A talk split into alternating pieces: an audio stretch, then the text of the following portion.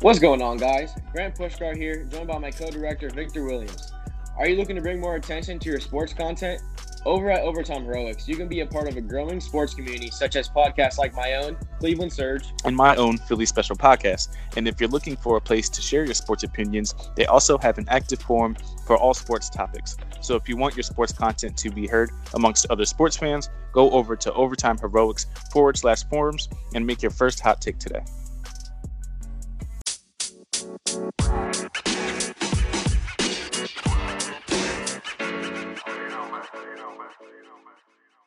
going on, everybody? Thank you for joining me on this episode of the Wyman Podcast. Whether you're listening on the Anchor app, which I record my episodes on, I'm also available on Spotify, Apple, uh, Breaker, Radio Public, Google Play, Pocket Cast. Um, but of course, no matter how you're listening, however you're taking in my content, I do appreciate it, and I thank you, as always. I'm um, gonna get right into it here. Gonna do a little uh, Raw reunion, rewind, rebound, Raw reunion, rewinding the rebound, rebounding the rewind of the Raw reunion. Um, we're gonna hit some SmackDown Live because it's Wednesday, bitches, Wrestling Wednesday, and that's what we do. That's what we do around these parts. So, um, I'm going to start right at the beginning with the Raw reunion, kicking off with arguably the greatest of all time. No, not Ric Flair. No, not Stone Cold. No, not even Hulk Hogan. It is, yes, John Cena. John Cena kicking off the Raw reunion Monday night, 8 o'clock sharp. Down here in Tampa, Florida. Crowd going crazy. Crowd going nuts. Everybody loves it. Everybody, um, you know, loves to see Cena when they want to see him. When he goes away for a little while and comes back, then everybody likes him for like a week or two, and then you know, he uh, either overstays his welcome and starts to get booed again, or he leaves. Uh, you know, he leaves on top. Um, but Cena is a um, huge star to kick off the show. I think. I think it was a unannounced. Um, attraction. Uh, he wasn't confirmed to be there. You know, we saw a lot of guys confirmed like Booker T and Stone Cold and DX and uh, Scott Hall, Kevin Nash. You know, you saw a lot of those guys confirmed and advertised, but Cena wasn't one of the ones. And I came out on my podcast um, Monday and said I wouldn't be surprised to see Cena there, and I was actually a little surprised that he wasn't advertised. Um, but again, I, I was happy seeing Cena was there. He should be there. Um, definitely one of the cornerstones of the company. Uh, was a little disappointed to not see um, The Undertaker there, or even Kane, or obviously The Rock wasn't there. So I mean, there there was definitely still some big names missing, but um, you know, adding John Cena on top of the other guys that they already had definitely um, definitely was enough to to keep the live crowd happy and the TV audience tuned in for the remainder of the night.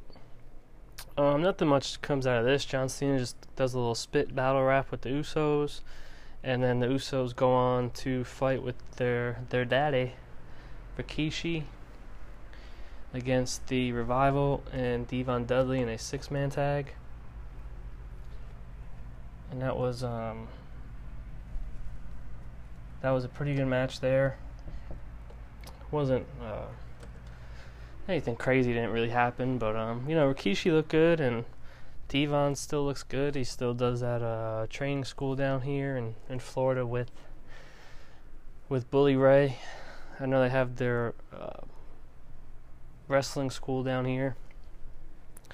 So they're still they're still chugging along, and they, all those guys look good. Obviously, Usos and Revival carried most of the match, and Usos actually got the win over the uh, Raw Tag Team Champions, the Revival. So we'll see where they go from that. Maybe they'll run it back on SummerSlam. Um, I'm not even going to get into 24 7 business because that was just. The one thing I did like about the 24 7 7 title is it made sense. And I think it was my favorite one of the night is when Ted DiBiase came out and bought it from Alundra Blaze. Um, I thought that was really cool because it was um, you know, you got it on the women, and then you had a few women exchange it from uh, Kelly Kelly was the first one, and then I believe Candice Michelle had it, and then Alundra Blaze. And then Ted DiBiase comes out and buys it from her, which is cool because then you don't have to worry about, you know, a guy beating up a, a girl, a female legend like Alundra Blaze. So you don't want to get into those situations. So I thought really that was really really smart booking and smart um, uh, creative way to get it off, and it was also a good uh, feel good moment, you know, a nostalgic moment for Ted DiBiase pulling the old Million Dollar Man gimmick and buying the belt. Which um, nowadays, Million Dollar Man, I mean, there's not there's uh, quite a few of them around. Maybe he, he might have to change his name to like the Hundred Million Dollar Man or something. Because nowadays, I mean, all the athletes and the wrestlers and shit. There's there's a bunch of million dollar men out there. So um, go on to a long segment with Roman Reigns and Samoa Joe. They kind of dragged it out. Samoa Joe, uh, you know, running down the Raw reunion being a nostalgia trip, you know, insulting Rikishi and the Usos. And of course, here comes Roman Reigns to defend the Samoans. Um, you know, they, then they, you know they got into a, a, a, war of words, and they got into a fight that busted outside the ring, and they like challenged each other to a match.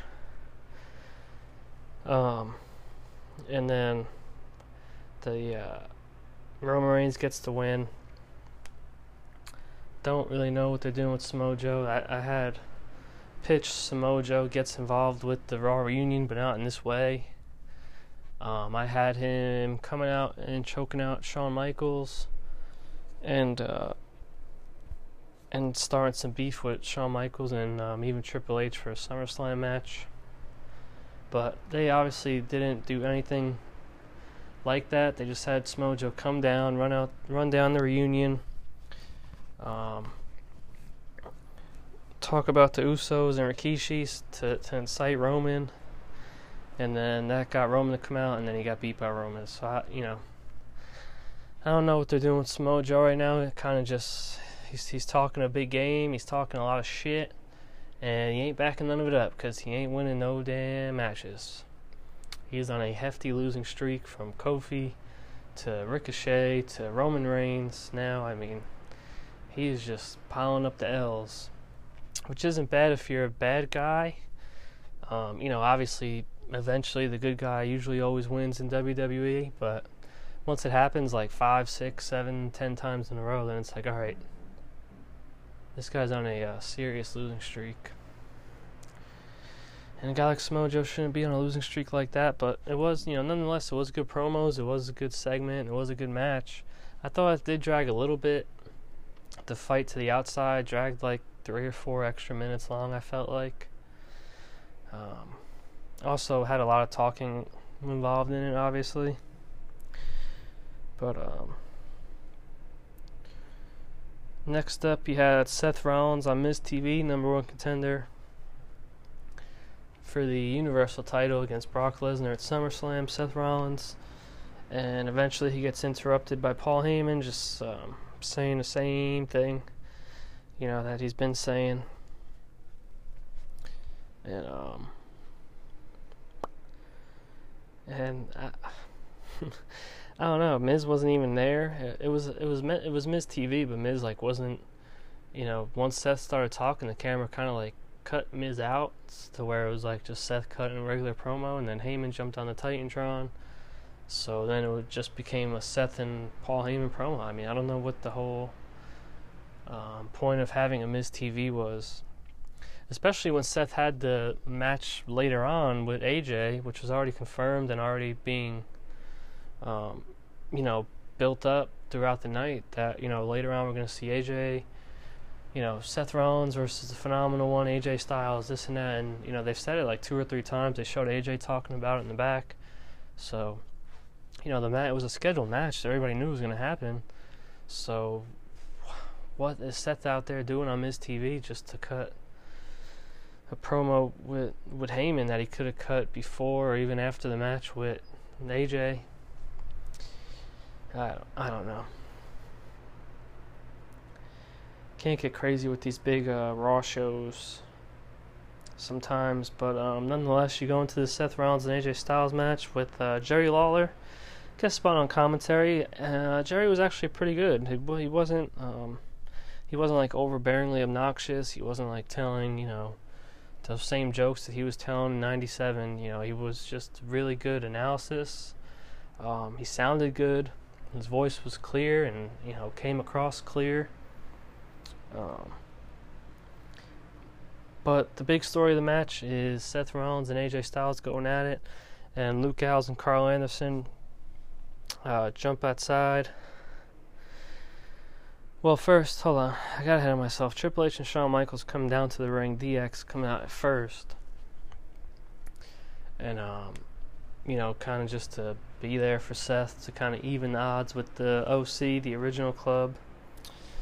Um, you know, Rollins starts to heat up, gets a little heat, and then Gallows and Anderson just go into the ring and just start beating the shit out of him. So then there we go with Triple H and Shawn Michaels jumping into the ring, and um, they they clear the ring out. Rollins wins by DQ, so Rollins can't even lose by DQ. He won't take pins. Now he's not even taking DQs. But anyway, Rollins wins by DQ. Um, the OC gets clotheslined out of the ring by Triple H and uh, Shawn Michaels and tossed out and cleared out, all that stuff.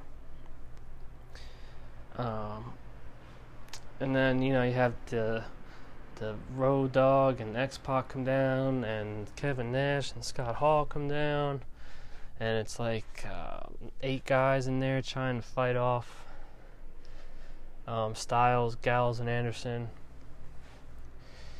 And AJ kind of, you know, they kind of just walk their way around the ring and up the ramp, and Seth Rollins you know, they give Seth the mic and if you got two words, if you're not down with that, we got two words for ya. And it's like terrible, like the worst fucking suck it ever. Shawn Michaels didn't even do the crotch chop, which you know it was pretty bad.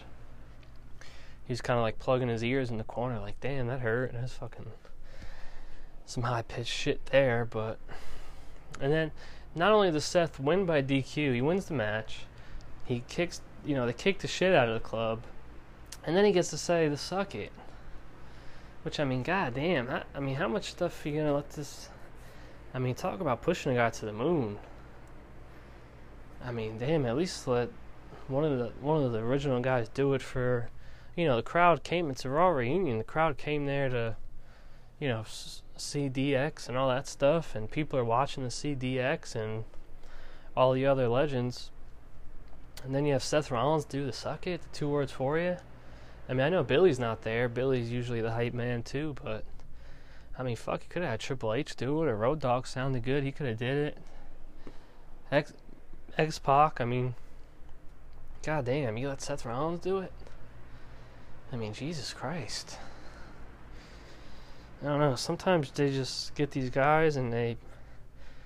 The, you know, from the Miz TV segment and then to the match and then to the DX thing after. It was just a bad night for Seth Rollins. I was just tired of seeing Seth Rollins. I was tired of hearing him talk. I was tired of hearing him fucking scream and, you know, I was just tired of him. And it's not good when you're going into the main event of SummerSlam against Brock Lesnar for the Universal Belt. Now, you know, yeah, you don't want to wear me out on Seth because Brock's not there. And if I'm wore out on Seth, I mean, either I'm going to root for Brock to retain, which the goal is not to. You're trying to get me to root for Seth. Um, trying too fucking hard, if you ask me. Or I'm just I just don't care about the match. I, I just don't want to see Brock retain, and I don't. I'm tired of Seth. So it's like Roman. It's like when Roman was fighting Brock. People were tired of Roman. They didn't want Roman to win and get the push, but they also didn't want a part-time champ. So then that's why the Roman and Brock fucking feud sucked. And they had to save it with the, the Seth Rollins cashing in the Money in the Bank. Because it was just nobody wanted to see either of those guys win. And I think they're getting into that territory now with Brock and Seth, where it's, these guys have been fighting all year. You know, I brought it up the other day. Um, they they've been basically fighting since Seth won the Royal Rumble. You know, they've been on and off fighting for the with that Universal Belt involved, and the guy then Brock wins the Money in the Bank, and then he's doing fake cash-ins, and Heyman oh, he's gonna cash in on you or Kofi, or maybe he'll cash in on you. You know, it's just. And then before you know it, we're about to be in August. These guys have been fighting since January. That's eight months, and it's exhausting. I don't care who wins this rivalry. Just give me somebody new for Brock. Give me somebody new for Seth. I, at this point, I just don't care. I'm not invested in this match at all. At fucking all, I'm not. So, that was Seth Rollins' night. Uh, Becky Lynch and Natalya get into it, a moment of bliss. Um, basically, Becky Lynch goes out there to be on a moment of bliss, and Natalya comes out there shortly afterwards and says, you know, hey, you know, I, I'm not playing this game. I'm not playing this talk show bullshit. You know, you got something to say to me, you say it to my fucking face. To my goddamn face, you. And, um, shit, I liked it. Then they, you know, they start going at it. Natalya's bringing the fire, Natalya's bringing the heat. I don't want to hear that she's, um, she doesn't have it, or she's not, uh, this, or she's not that. Uh, well, she's not, uh, Charlotte. Yeah, I know. Nobody's Charlotte. Trish Stratus wasn't Charlotte, no matter what you guys may fucking think you remember. Trish Stratus was a terrible wrestler for the first like four years of her career. Charlotte was never a terrible wrestler. She was a goddamn fitness instructor when she was 17. She she was a she's a nat you know when I say natural selection, natural born athlete, that's what Charlotte is. That's her life. It's not a gimmick. So don't give me this Natalya isn't Charlotte bullshit. Um, I tell you what, Becky Lynch ain't Natalya in that ring. In that squared circle on a wrestling mat, Becky Lynch or fucking Alexa Bliss or fucking uh, Bayley, whoever those top girls, Sasha Banks, whoever those top girls you want to throw up, they're not Natalya because Natalya will stretch their ass out if she wanted to for you know for real.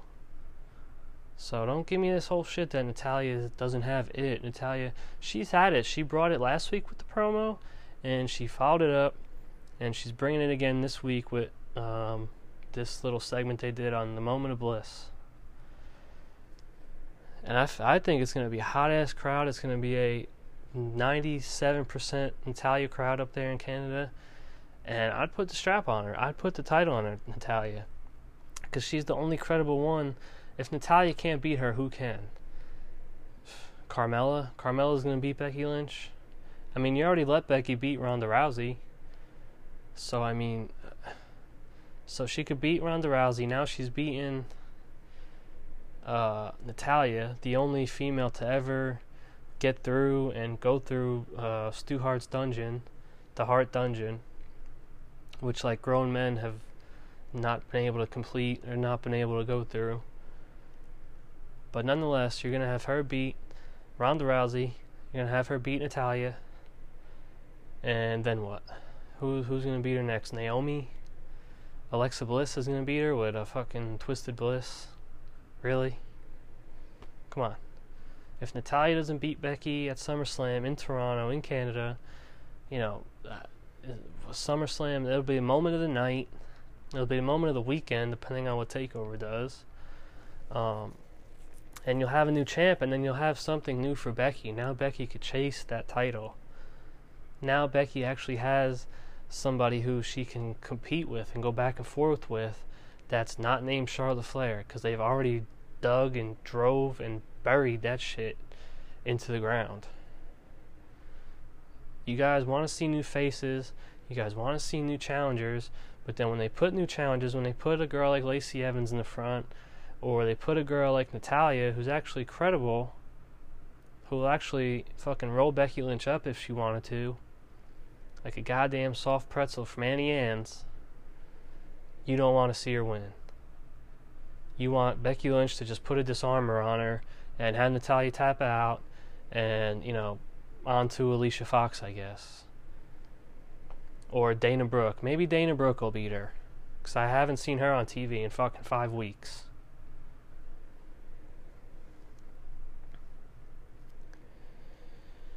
Do do do. Braun Strowman was there apparently.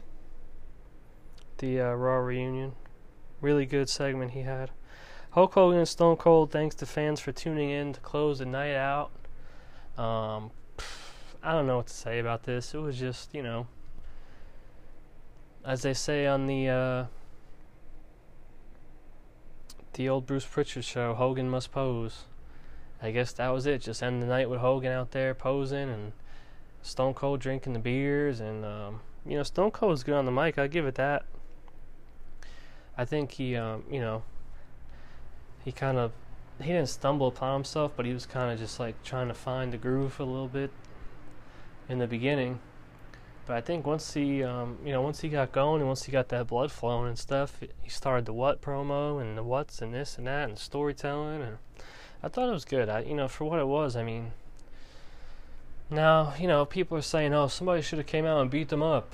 Yeah, let's send. uh I mean, uh, yeah, let's send Sami Zayn out there to fight Stone Cold and Hulk Hogan and fucking DX and Booker T and Ric Flair and, you know, all these guys, because that's believable. Let's send somebody out and just fight. Let's send Dolph Ziggler out to hit Stone Cold with a zigzag. Like, what the fuck is that gonna do? You know, you guys just gotta think, just take some shit for what it is, man.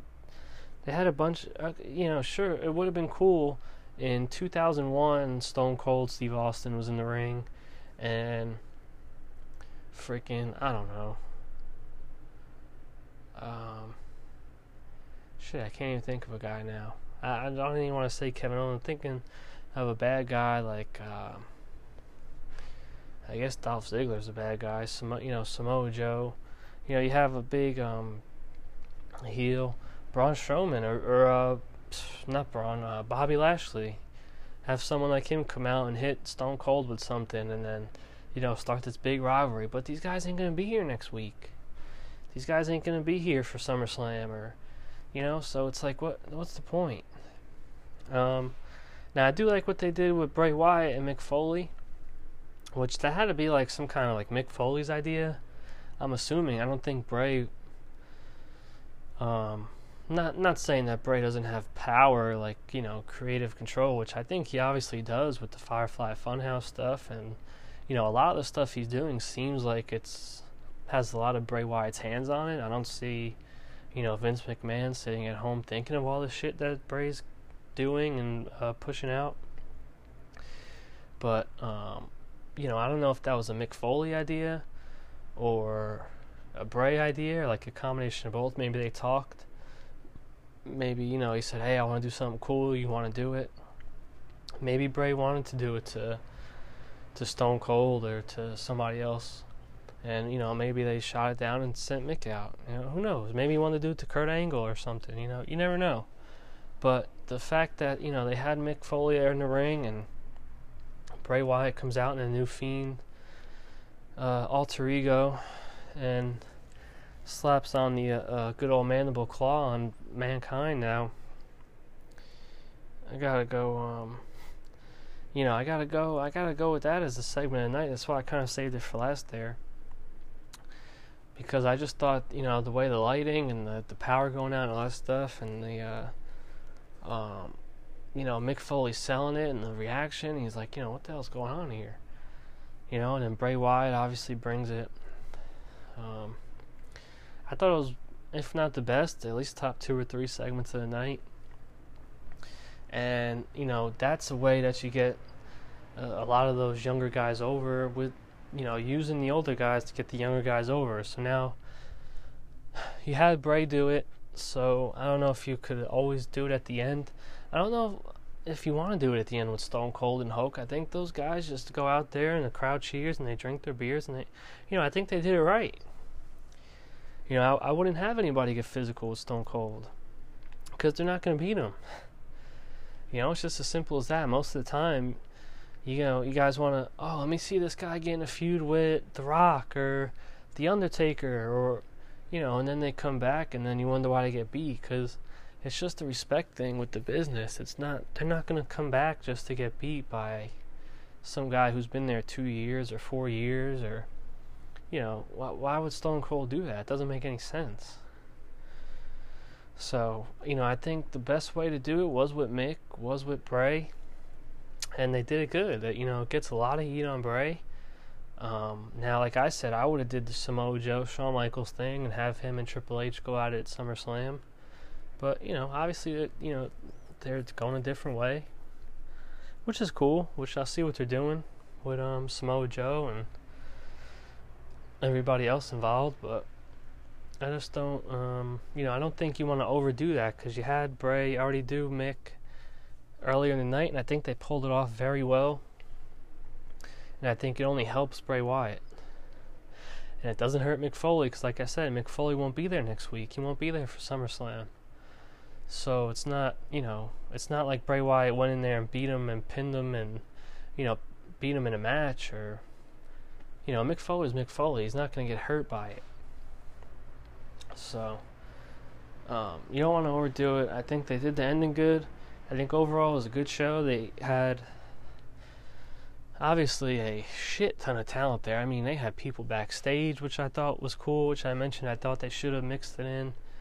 Um, you know, they obviously had the thing with Mick Foley coming out, and Kurt Angle, and uh, RVD, and Hurricane came out with the Sami Zayn thing.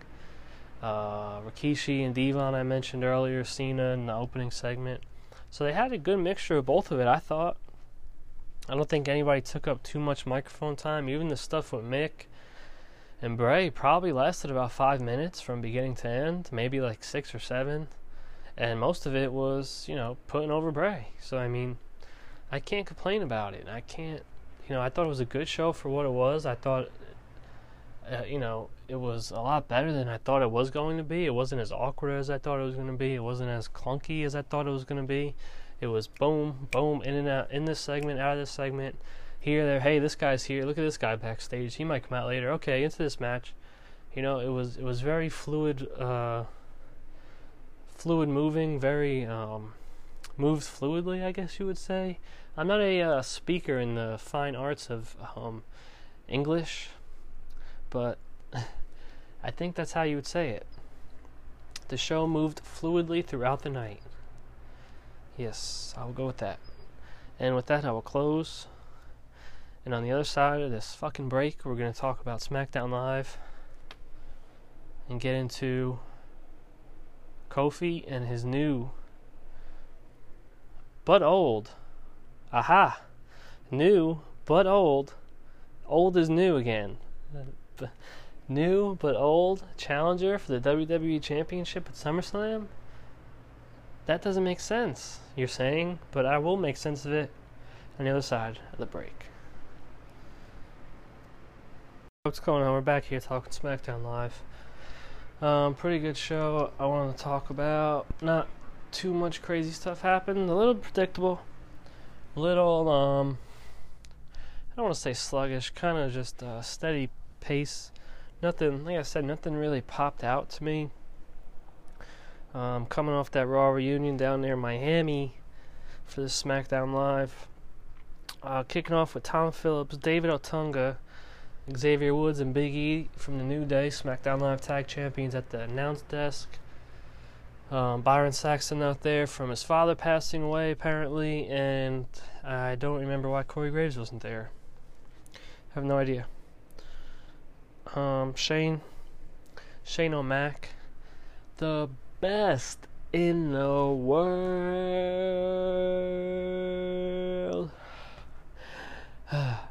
Shane McMahon. Oh, I don't know how that guy does it. Um, but Shane McMahon does kick off the show, basically saying, playing old video of Kevin Owens quitting back in like 2018, I think it was, like last year, about a year ago, I think it was in August. After he got beaten by Seth Rollins on a Raw. Um, I don't know if anybody remembers, any of you guys remember. KO kind of just got the steel chair in the middle of the ring and said, I quit, and left. Okay. And then, um, so Shane says this time he wants it in writing so that when Shane McMahon beats Kevin Owens at SummerSlam. Kevin Owens is out. He's done. He's over with. Um, eventually, they get to Shane McMahon announcing Kevin Owens isn't going to fight Shane McMahon tonight, but he will have an opponent. And that opponent will be the big dog, Roman Reigns. That's right. Can't wait for that one. So, um, it's really not that bad. Kevin Owens got a big pop coming out. Um, really wasn't a, a, terrible segment. I mean, Kevin Owens and Shane could talk, of course. I mean, Kevin Owens is one of the best talkers in the business, and Shane as well, probably. I give him top 12 talkers in the biz, maybe top 15 WWE has. So, I mean, he's up there. Um, non title match Apollo Crews versus Shinsuke. This is actually a pretty good match. New Day hyping up Apollo Crews big time on the uh, announce desk table gimmick there they had. Um, when Apollo Crews comes out. And I thought Apollo Crews was going to get a, a win here. It seemed like that for a little bit. Um, but Nakamura gets the win eventually. But um, Crews did fight hard, you know, obviously losing um, valiantly. You know, got over with the crowd. New Day was definitely, like I said, putting him over on the uh, on the announce team that to, to the audience at home watching on the USA Network or wherever you're watching.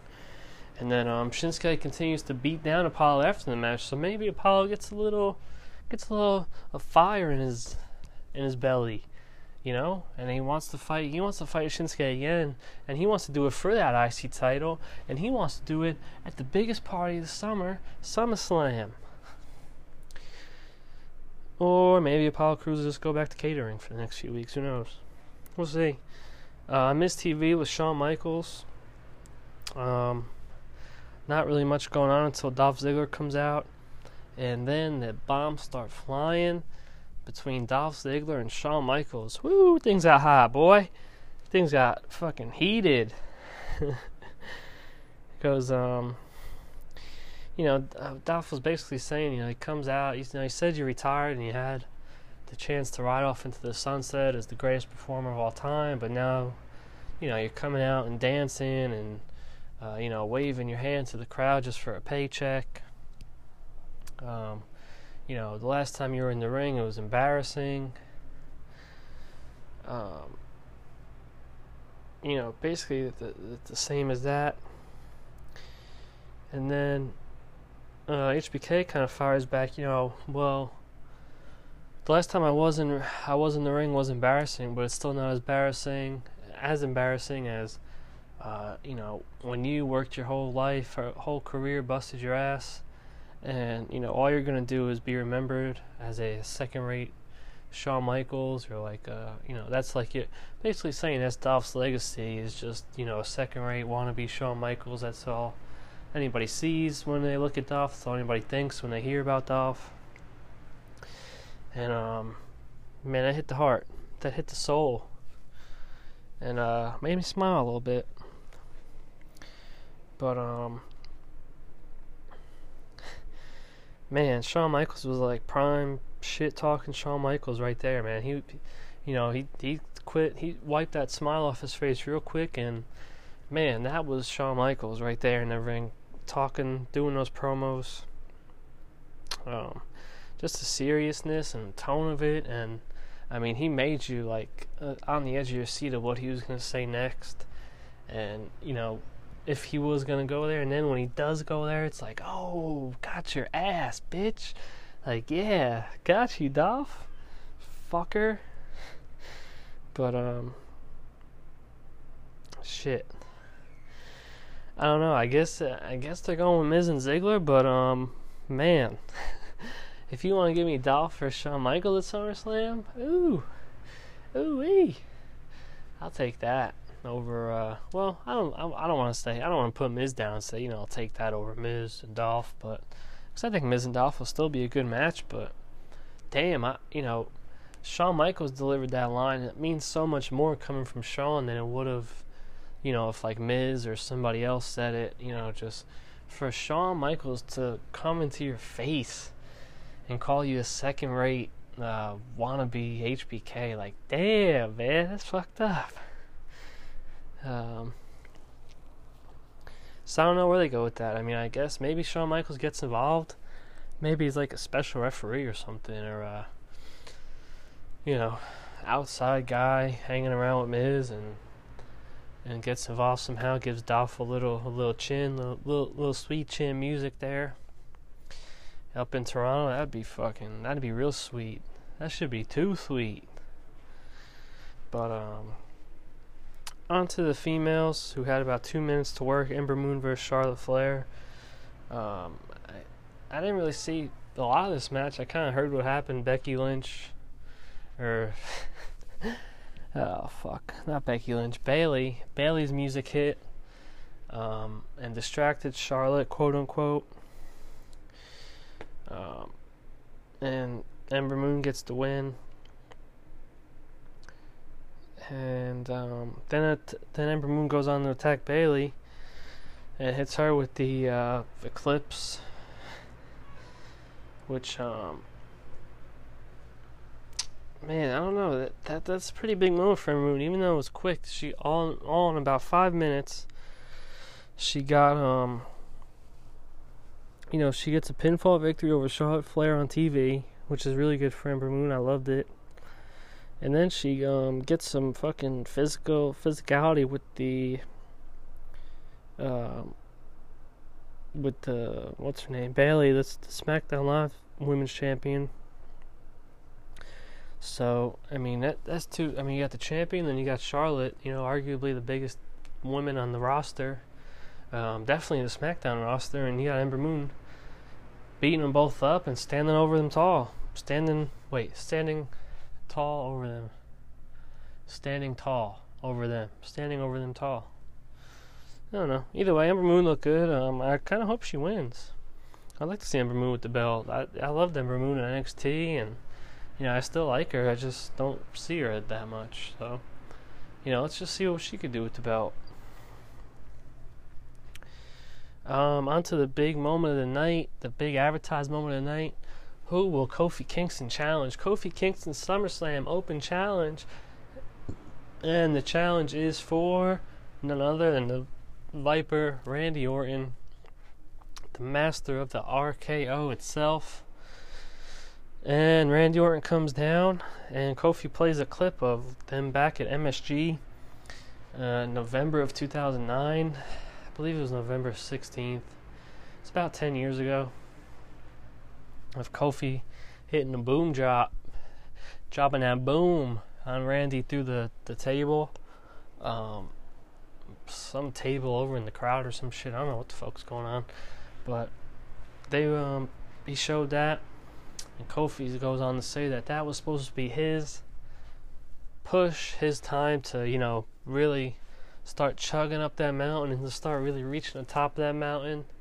And for some reason Randy used his quote unquote influences, his power to hold Kofi down and make sure Kofi never got in the title picture and stayed out of the title picture for as long as possible. And Kofi says, but you know, I kept grinding, I kept working, and look where I'm at now, playa. He didn't say player, but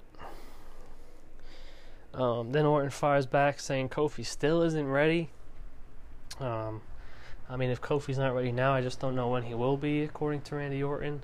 But that's what Randy says that, you know, you're still not ready, Kofi, and I'm going to, you know, basically, you know, I'm going to take take the uh, title from you.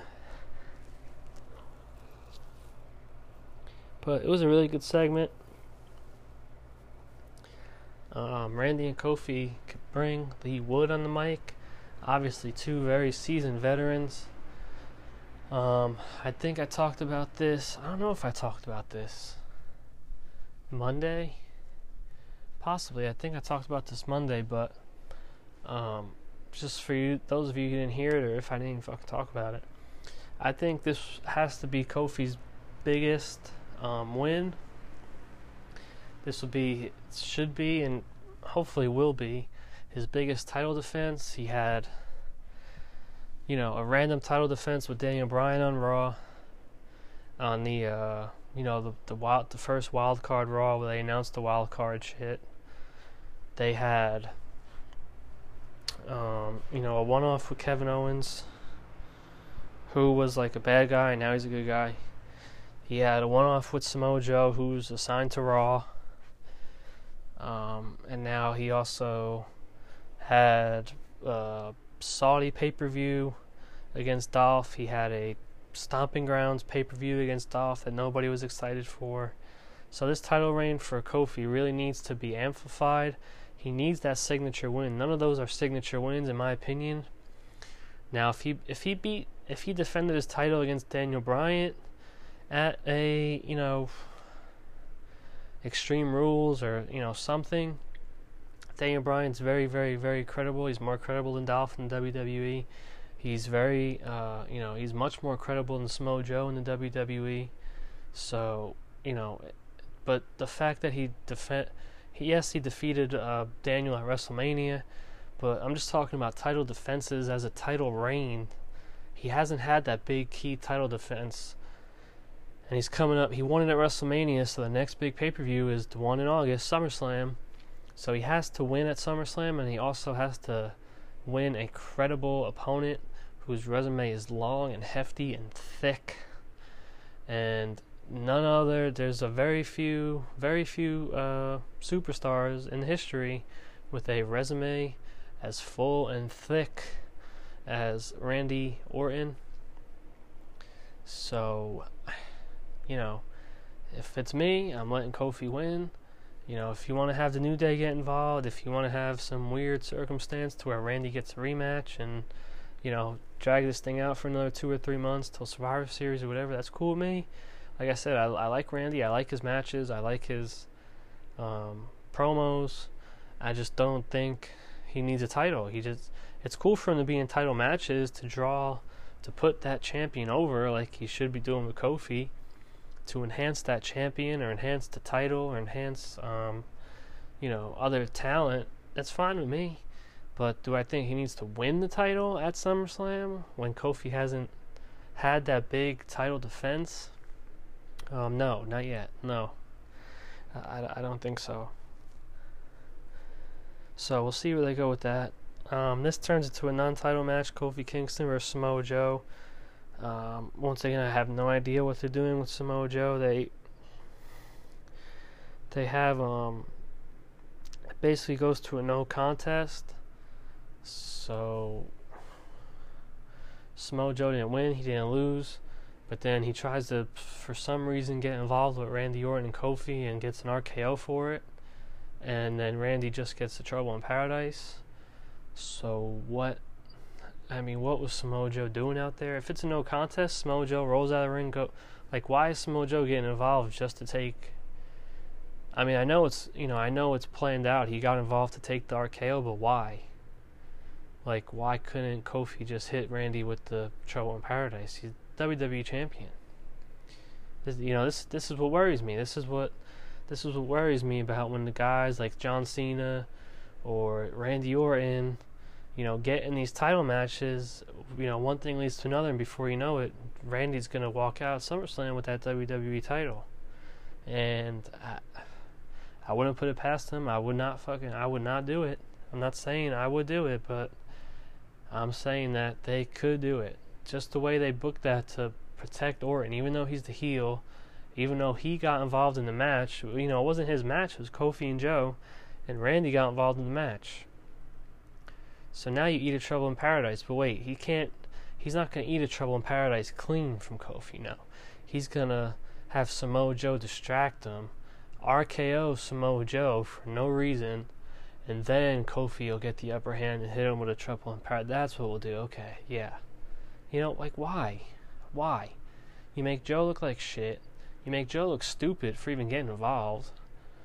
Cause uh, you know, it was no contest. He, you know, Samoa Joe should have powdered out. Boom, back to backstage. Samoa Joe has nothing to do with this fucking match or this rivalry. But again, you know, I just don't know what they were doing with Samoa Joe. So he goes in there, he gets eats an RKO, and now that protects Randy. So now Joe looks like shit, but hey, protected Randy. So now Kofi can get his trouble in paradise off because Randy was distracted, or Randy wasn't looking, or Randy wasn't ready. Randy's the fucking heel. He doesn't have to be ready. He he should take he should get in the ring, fuck the match up, and then Kofi gets him with a receipt with a Trouble in Paradise, and then we move on to next week. But the little thing, these little things that they do that protects the certain guys a certain way, it's just it's very scary sometimes because walking into Sunday, I have no idea what they're gonna do. Or two Sundays from now at SummerSlam, I have no fucking clue what they're gonna do. And I would not be surprised if you have Brock Lesnar walk out as your Raw champion, as Universal champ, and Randy Orton walks out as your SmackDown WWE champ. And holy fuck. All the talent on the roster, and that's going to be your two main champs. Wow. Wow. On to uh, Finn Balor in the ring, challenging uh, the Fiend, Bray Wyatt, whatever whatever you want to call yourself. Wait, I gotta get I gotta get my Irish accent. Um, whatever you want to call yourself. I can't do it. I can't do it right now. But anyway, he challenges the Fiend or Bray Wyatt or whatever your fucking name is, and um, gets interrupted by the latest edition of Firefly Funhouse, and it's Bray Wyatt. It's you know, hey Bray Wyatt, how's it going? Um, and Wyatt says, um, you know, him, he, he's a big fan of Finn Balor. He likes the uh, extraordinary man who could do extraordinary things, or extraordinary man who could do super duper things, extraordinary things. Um, something like that. But the Fiend is not a fan of Finn Balor, and the Fiend um, remembers. I'm not sure what he remembers. Um, and then the Max Monster appears, you know, with the stuff, you know, saying "Let me in, let me in," all that stuff. Um, but I don't think. I mean, obviously Bray has to win here. I think it's going to be his first match back. Is it going to be a squash like Finn? You know, has squashed some people in the past with his demon. So maybe Finn is down to get squashed by the Fiend. Shit, I don't know. I don't know if they're gonna have a real match or a uh, a squash or or what, but all I know is Bray's gonna win. Um, and that's good, you know. Finn supposed to be getting some time off. I know he just got engaged. Um, so shit. Put Bray over on the way out. Fuck, I'm down. You know, Finn will be back. It's not like Finn's going away, man. He's in the prime of his life. You know, he'll be back. It's it's just getting Bray over. Shit, nobody else wants to do it. Fuck it. Somebody's got to do it. I mean, Bray's not going to come back and lose. I mean, who? I mean, who's he really going to beat? I mean, Braun's not going to do it. Um, it doesn't seem like Roman or I don't even know if Roman has a SummerSlam match, but as of right now, he's not going to do it unless he's going to fight fucking Drew McIntyre again because Ke- Kevin is fighting Shane, so I don't, I don't even know who Roman's fighting. But you know, he could have put Bray over, but you know, things happen, I guess. Um, Kevin Owens versus Roman Reigns main event. Another no contest here. This is really just uh, all to set up Kevin Owens stunnering Shane McMahon again for like the sixth week in a row. Um, you know, I just I don't know how I feel about this his stunner still. I I mean it's cool, but it's just he can't. Why can't he just do a pop up power bomb? Why can't he just do like something else? The stunner is like I know Kevin Owens uh, you know was trying to use the stunner a lot back you know uh, before this angle was even a thought. Before Shane had this big TV push and you know Kevin started using it probably two three years ago. But um, you know it I don't know. I just want to see him use something else. I feel like the stunner, you know, every time he hits the stunner, you're just like, oh, that's Stone Cold. You know, it's like somebody coming out and doing like the people's elbow. You know, just like it's just, I don't know. I'm not a hater. I'm Kevin Owens. He's probably my favorite wrestler next to Bray Wyatt, AJ Styles. You know, those are like my top three, I think, right now. But I just I just don't like the whole stunner thing. Maybe he's just doing it to Shane because like the Stone Cold and Vince, KO and Shane. I don't know. I just I don't know how I feel about it. just every time he does it, it's like it just feels cheap. Like it's not his. It's gotten really good. You know, I, I think he's been he's delivering a hell of a stunner. They they're even selling it. They're showing the replays and slow mos, and you know I think that's really um, you know it's it's getting over. But you know it, it's not like he does it bad. Now when he first when he first started, it sucked, and I think that's why he stopped doing it for a while to kind of get get it down pat. because man, when he first started, that shit was fucking rough looking. But um, I don't know. We'll see if this is just a one-time thing or if this is like his new finisher. I like the pop-up power bomb. I thought it was kind of original. Was cool. It was creative. You know, I thought it was anyway. I liked it. But that's it for today, guys. I appreciate everybody listening. Go, um, listen. You gotta go follow me.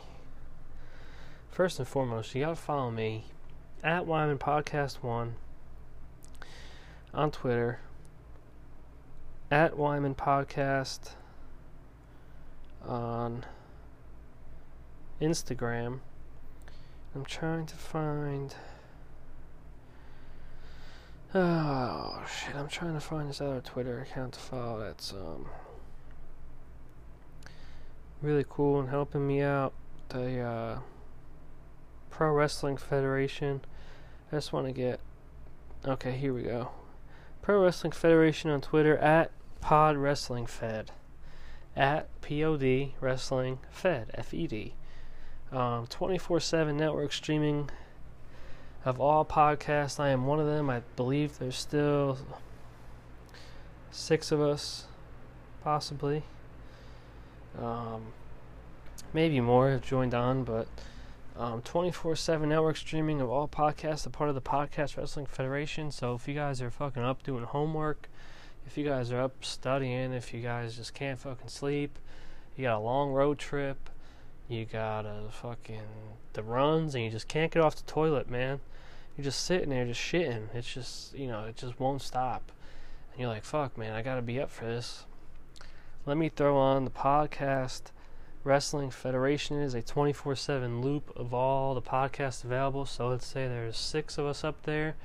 So you might hop in and you might be 10 minutes into mine, or you might be 22 minutes into um, a collar and elbow podcast, or you might be fucking 35 minutes into good old backseat booker uh, mailbag episode. You never know. You never know what you're gonna pop into what you're going to hear, but you will be guaranteed to be listening to wrestling talk.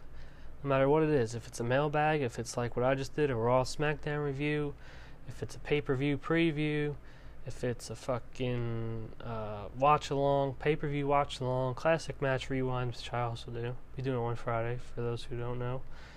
Um, you know, hop on that podcast Wrestling Federation. I have no fucking clue if the YouTube's up yet.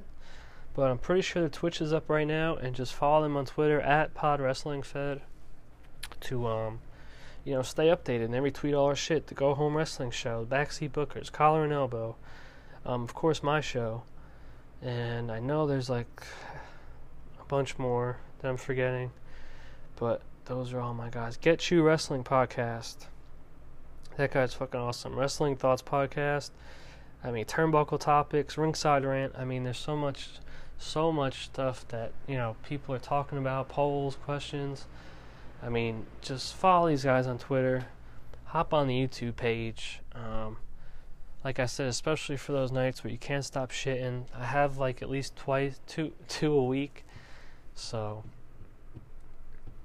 you know it, it, gets you through it guys it really does just listening and talking um, listening to us to idiots like me talk about wrestling for you know, 45 minutes or an hour. It really gets you through those those rough nights on the toilet.